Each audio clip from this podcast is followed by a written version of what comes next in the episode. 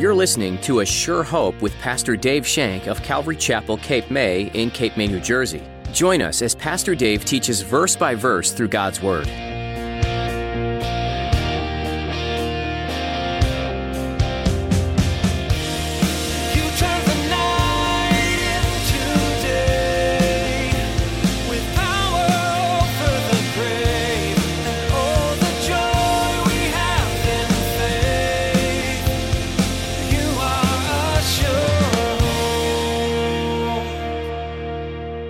Did so much more than make converts. They followed Jesus' command. We call it the Great Commission in Matthew 28, verses 19 and 20.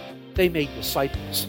They cared about who was saved and they made disciples. We've had this discussion before where, you know, I think it's great to witness to people. Don't get me wrong, that's our job. We've been called by Jesus to do that. I think it's great for to get people to come into the kingdom, but they can't be notches on our belt. They can't be notches on our belt that said this many people accepted the Lord. What do you do with them then? When we look at the early church, we can see many qualities that inspire believers to this day the boldness, the gifts, and the impact. In today's message, Pastor Dave will be sharing something that the early church was very good at. These believers were really good at creating and growing disciples. Now, here's Pastor Dave in the book of Acts, chapter 2, as he begins his message God's model for his church.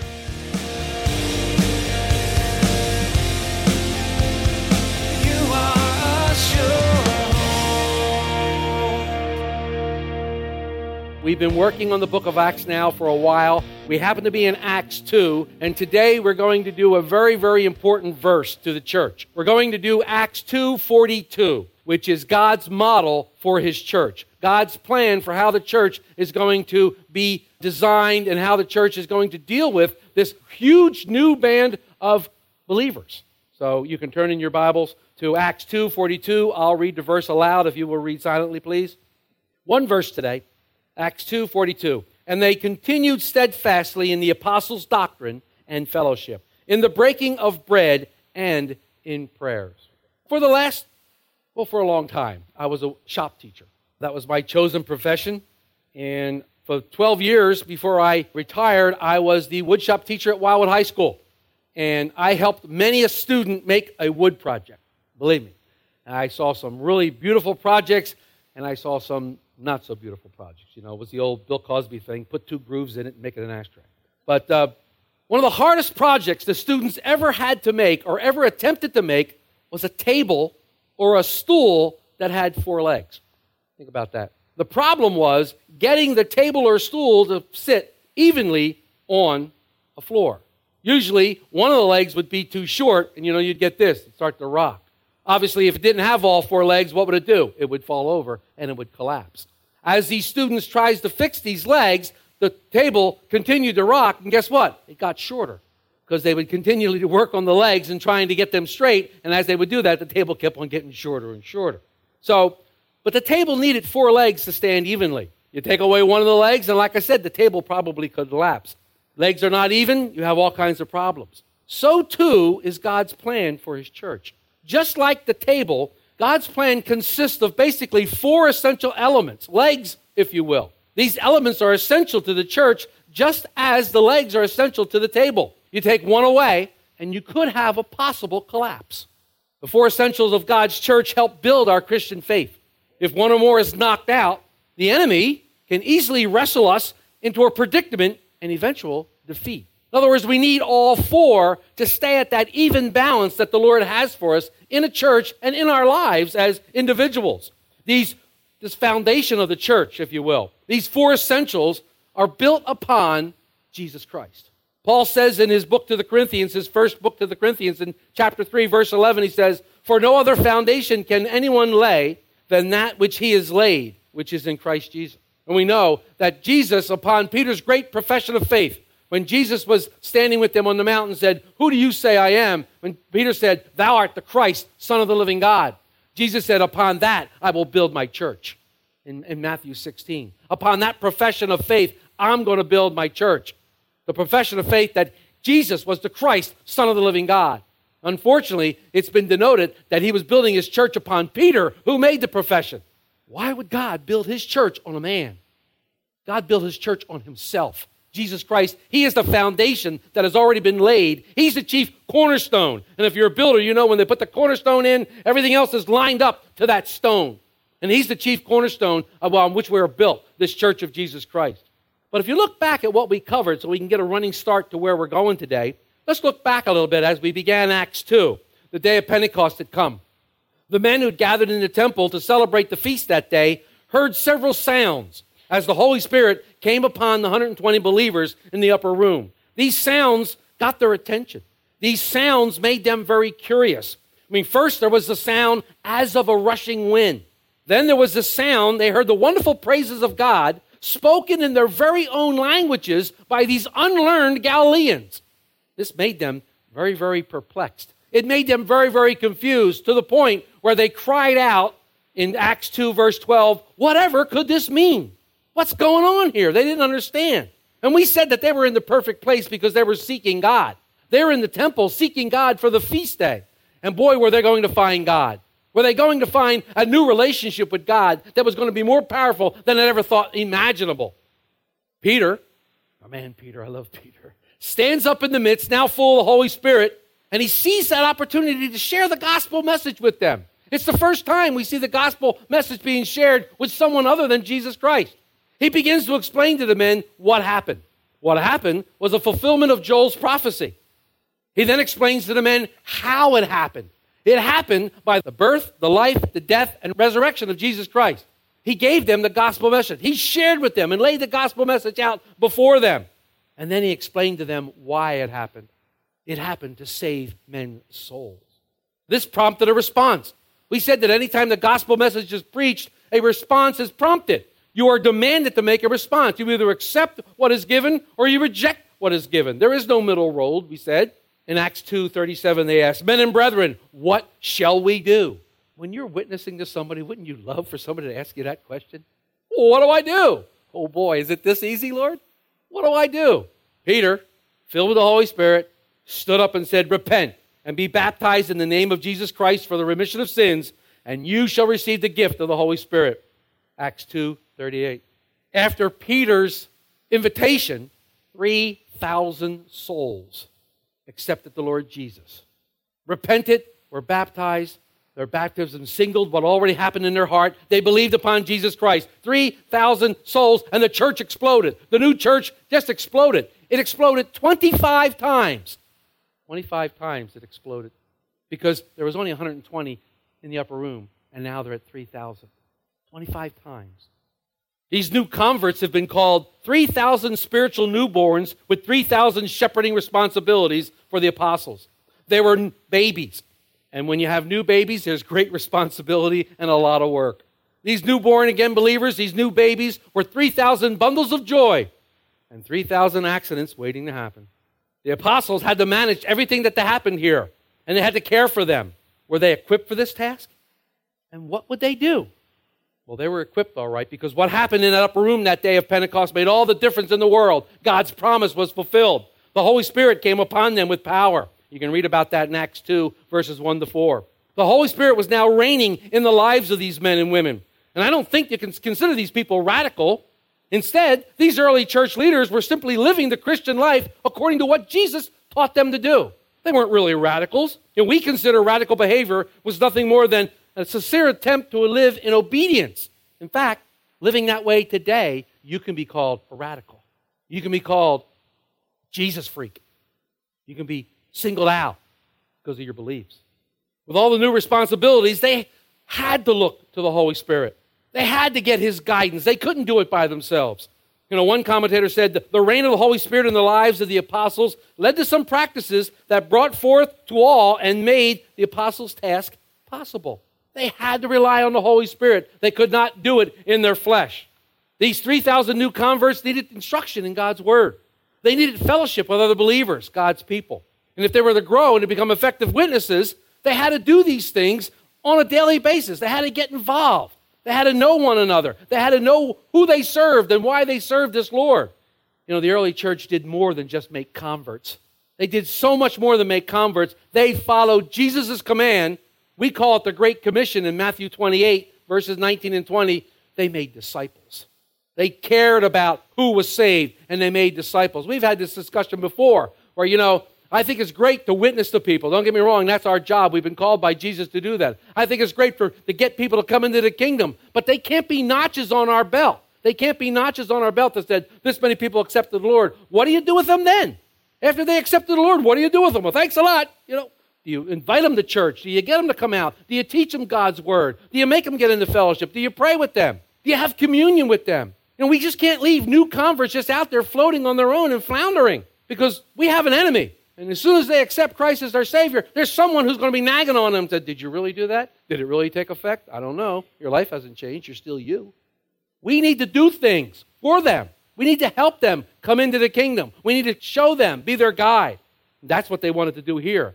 These four things, these essentials of the church here that Luke mentions, they not only happened in the early church, but remain a key spiritual growth and maturity in today's modern church as well. We need to look at these four things and make sure that we are accomplishing these four things in our fellowship, in our worship to God, in order to grow by faith, in order to grow spiritually, in order to mature.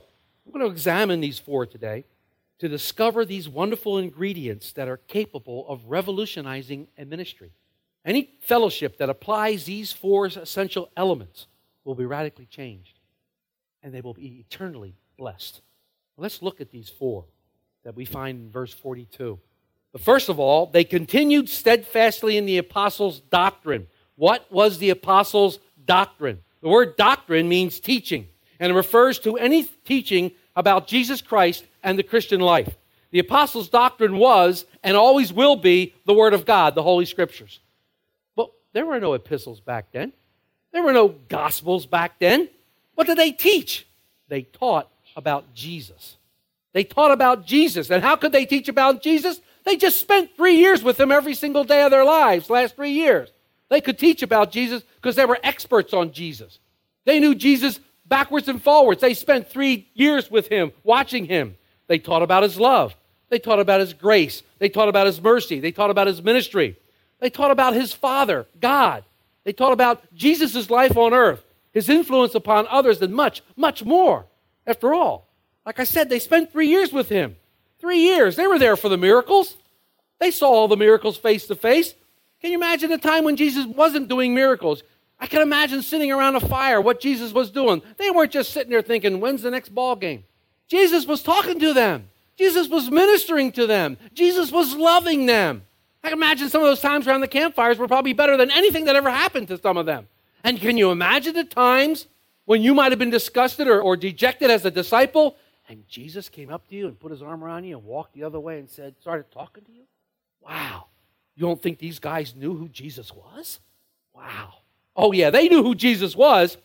They watched him go off and pray every morning. They were eyewitnesses to his life, they were eyewitnesses to his ministry, they were eyewitnesses to his death and resurrection. And the new church would study God's promises together, and they would learn through the Holy Spirit.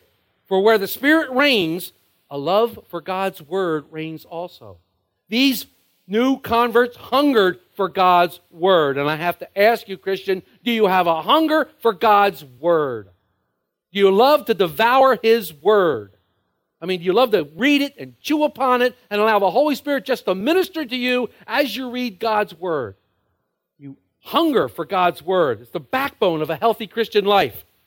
They hunger for God's word. In fact, Peter in 1 Peter 2 2 says, like newborn babies, crave pure spiritual milk, that so that you may grow up in your salvation. It's interesting that Peter would write this because when Peter was being restored by Jesus after he denied Jesus, what did Jesus say to him? Feed my sheep.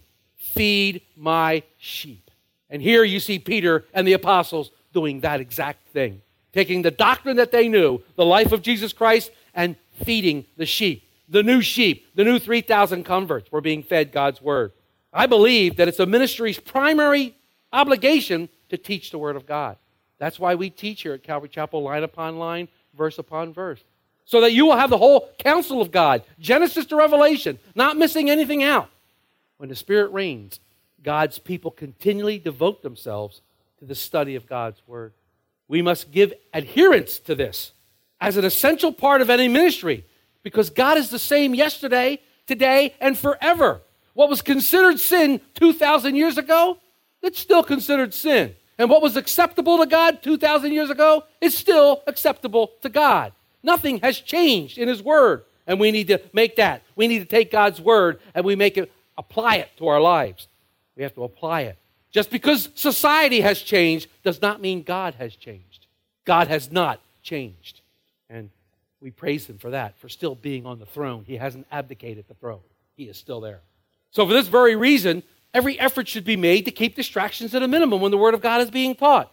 A distraction can cause someone to miss out on the very thing that God wants to explain to them today in their heart.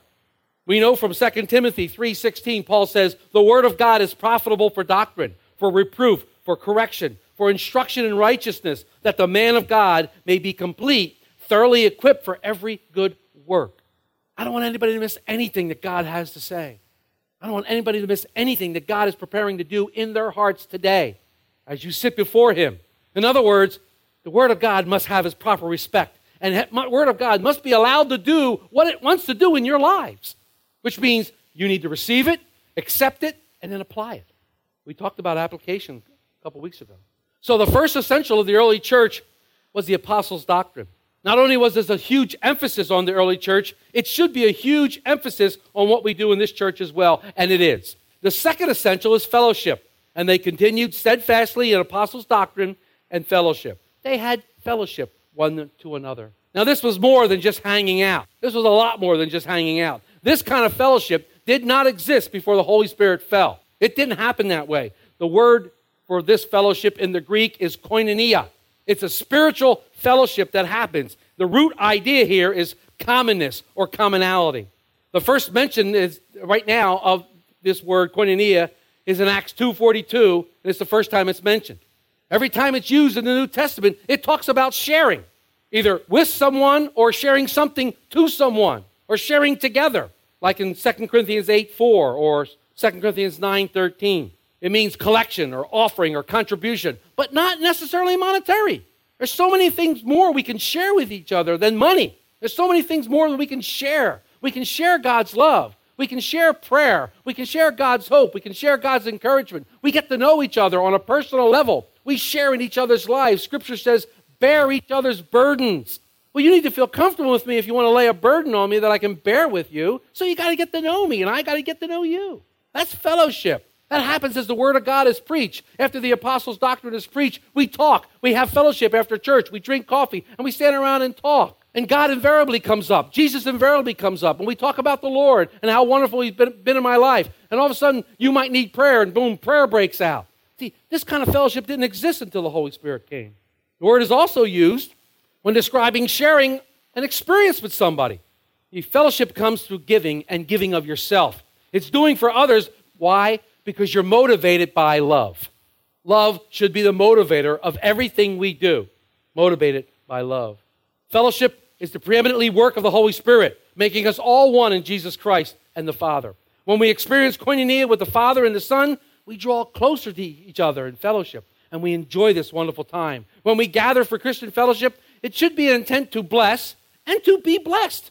That's what we want to do. I want to make sure that you're blessed, and it's okay if you bless me once in a while too. It's okay. We want to bless each other. Why? Because we love each other and we want to bless each other. Look at the things we as a church share. We share in the same Lord Jesus. We share in the same guide for life, the Bible. We share in the same love for God. We share in the same struggles of life and the same victories. We share in the same job of living for Him. And we share in the same joy of communicating the gospel message to those around us. That's koinonia. That's something we really share, and we can talk to each other about that. You know, we just we pray for each other. We, we lift each other up. We talk to each other about our problems. We help each other out. You know, it's a great joy when we of like minds come together and share the trueness of fellowship. Remember the scripture? For where two or three are gathered together in my name, I am there in the midst, Jesus said in Matthew 18 20. There is strength, there is power, there is comfort, there is encouragement when we fellowship with each other because Jesus is there. Jesus is in the midst. We're told not to forsake the gathering of the brethren. In Hebrews 10 24, it says, And let us consider one another in order to stir up love and good works, not forsaking the assembling of ourselves together as some do but exhorting one another, and so much more as you see the day approaching. And the day is in capital letters. What's that day? The day of Jesus Christ, the day he returns. We need to be in fellowship, not forsaking. Satan knows what happens when you come to fellowship. Your enemy has an idea and knows exactly what happens when you come to fellowship. Let me ask you a question. You're not feeling so good, you've had a rotten day, things aren't going so well at the office or whatever, and stuff like that. What's the first thing you want to cut out? Bible study. First thing that so easily gets checked off your list is Bible study. Because Satan knows that's the exact place you're supposed to be. He knows that if you go there, you'll be encouraged. You'll feel better about yourself. You may even get healed. You, who knows what's going to happen? But no, because we have this flesh that we carry around, you know, woe is me. I'm going to stay home and have my pity party. I'm not going to go to fellowship today. They don't like me anyhow. Well, you just believed the lie. You just fell into Satan's lie, and he's going, got another one. Let me see who can I move on now. We need to push through. Remember what we talked about last week? Pressing onward, pushing through. We need to press onward to the high calling of God through Christ Jesus. This one commentator had a really great analogy about fellowship. And we all like the barbecue. Man, we all love the barbecue. And I'm of the old school where, you know, you used to pour the coals in there and used to light them and used to sit there and watch them and they'd get white and they'd get all hot and neat and stuff like that. They were great. And as long as all those coals were together, they were nice and hot and toasty. But as you, soon as you start spreading around and one of those poor puppies jumped out of the grill, it was hot for a while. And All of a sudden, boom, nothing. It wasn't next to the hot ones. It wasn't next to the rest of the grill. That's what fellowship does for us. Fellowship keeps us hot, keeps us excited about the Lord, keeps us on fire, so to speak. Maybe, just maybe, this is what Jesus was saying when he talked to the church of Laodicea. And he says, I know your works, that you are neither cold nor hot. And I wish that you were cold or hot. Then so, because you are lukewarm and neither cold nor hot, I will spew you out of my mouth. Maybe that's what he was referring to. You know, there's a potential for great heat when we get together. There's a potential for great heat, and the heat could be looked at as fruit, fruit of our lives. So that's why fellowship is so important to us. We become a flame. We become on fire, and, our, and we glow like those coals glow when we're close together. There's power when the body gets together in fellowship. So it's a joyous time to be a part of a thriving, believing fellowship of a church. What a wonderful experience we share in knowing Jesus Christ. What a wonderful experience. The third essential is the breaking of bread. The third essential is the breaking of bread. And they continued steadfastly in the apostles' doctrine, in fellowship, and the breaking of bread. This newly formed church spent time breaking bread together. Now, their breaking bread was calming experience and very important to their culture. And as most cultures have, whether you be Italian, Irish, German, a lot of things always took place where? Around the table, around the dinner table. And depending upon your culture, more things took place there than not. Okay? It was a very, very big time to break meal together and to eat together. Well, that's the same back here, but only back here, you really ate together because you sat at a very small table. You took the bread, you broke it, and there was this big thing of sop, they called it, and you stuck your bread in there and you took a bite. And then you double dipped. You took another bite, and you triple dipped and took another bite. Well, the guy across from you, they're doing the same thing. Everybody's got their hand in the old sop, and they're all dipping in there. You talk about being one. You talk about being one together. You were sharing everything right back then.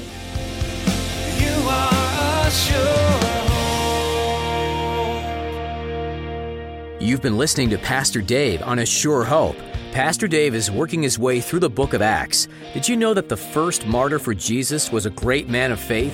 His name was Stephen, and he was bold and courageous to proclaim the name of Jesus to others. He wasn't afraid to tell the truth, even when it cost him his life. What courage in the midst of opposition! Do you think you could do the same in this day and age? It's hard to stand up for Jesus when everyone around you is telling you you're intolerant, unloving, and just looking to put people down if you tell them they're doing something wrong. But what makes things right or wrong is firmly rooted in Scripture. It's God's Word that should direct morality, and Stephen was unafraid to go there. If you like this message and would like to catch up on any message you may have missed, head over to ASureHopeRadio.com. There you'll find many messages from the book of Acts, as well as other series. If you find yourself in the Cape May, New Jersey area, stop in and see us. All the information you need is on our website location, directions, and service times. And if you prefer to call, you can do that too. Our number is 609 884 5821. Once more, that's 609 884 5821. We'd be happy to answer any questions over the phone. Well, that's all we have time for today, but we've loved spending this time with you. We look forward to the next edition of A Sure Hope.